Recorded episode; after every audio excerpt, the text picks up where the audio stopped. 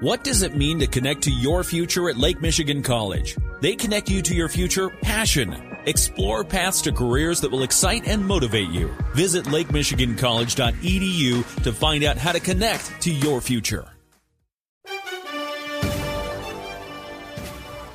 Sorry to say, summer break is over, and it's time to go back to our normal daily routine. Relax, kids, you've still got another month before you head back to school, but we're talking about baseball as the Tigers were in Oakland to begin the second half of the baseball regular season with a doubleheader. The Tigers ended their four game losing streak with a 7 2 win in game number one. Jeimer Candelario homered, and Robbie Grossman hit a pair of doubles in the opener. Tarik Skubal ended his five game losing streak and allowed only one unearned run across two hits and nine strikeouts for the win. 63 of Skubal's 92 pitches were strikes.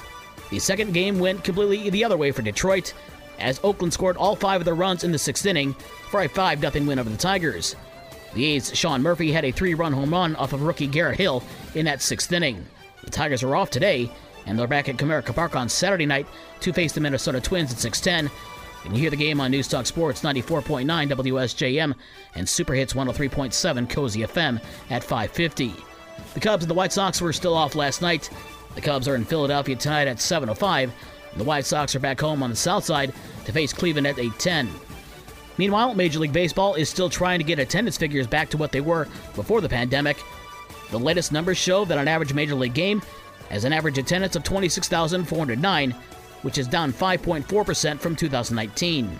We're still trying to figure out how it could get any worse for the Indiana Fever. The club lost their franchise record 11th straight game with a 90 77 loss at Las Vegas on Thursday night. The Aces' A'ja Wilson had 23 points, while Chelsea Gray had 14 points and 12 assists in the win. Indiana falls to a league worst 5 and 24. Tonight, Dallas is at Chicago at 8 o'clock. In other WNBA news, the Russian Foreign Ministry says the U.S. is showing disrespect for Russian law by calling WNBA All Star Brittney Griner's detention wrongful. A spokesperson for the ministry says the legalization of cannabis for medical and recreational use in the U.S. has no bearing on Russian law. Griner was arrested at the Moscow airport for having two cannabis vape cartridges in her belongings.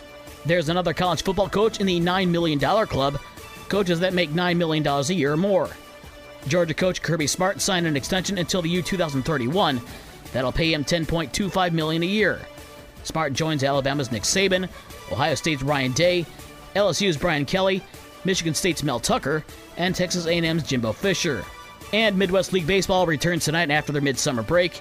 Tonight, Quad Cities is at South Bend, Lake County is at Lansing, and West Michigan is at Great Lakes. All three of those games start at 7.05. For more sports and the scores from last night and the schedule of today's games, visit the podcast page on this station's website. With your morning sports for Friday, July 22nd, I'm Dave Wolf.